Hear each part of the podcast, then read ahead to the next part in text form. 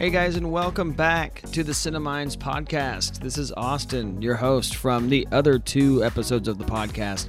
Hannah would be with me right now, but she's out at work currently. Um, but I kind of wanted to use this as a update to let you guys know what's going on.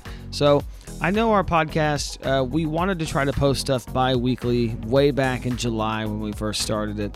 Um, but a lot of things have come up between now and then. We had to move and we had to go and do a lot of life stuff in between, but now we finally have our microphone set up and we finally have a good little station going to where we can jump back into making podcast stuff again. So, this is me just updating you all and telling you hey, we're going to be coming back real soon. We're going to have podcasts rolling through the pipeline bi weekly again, uh, Hannah and myself. So, treat this as a quickie update. We'll be with you guys real soon. If you guys want us to post anything in particular about a particular movie or maybe even a TV show, just jump on our Facebook page. It's uh, a Cineminds podcast on Facebook. Just search it up, it should pop up in there somewhere.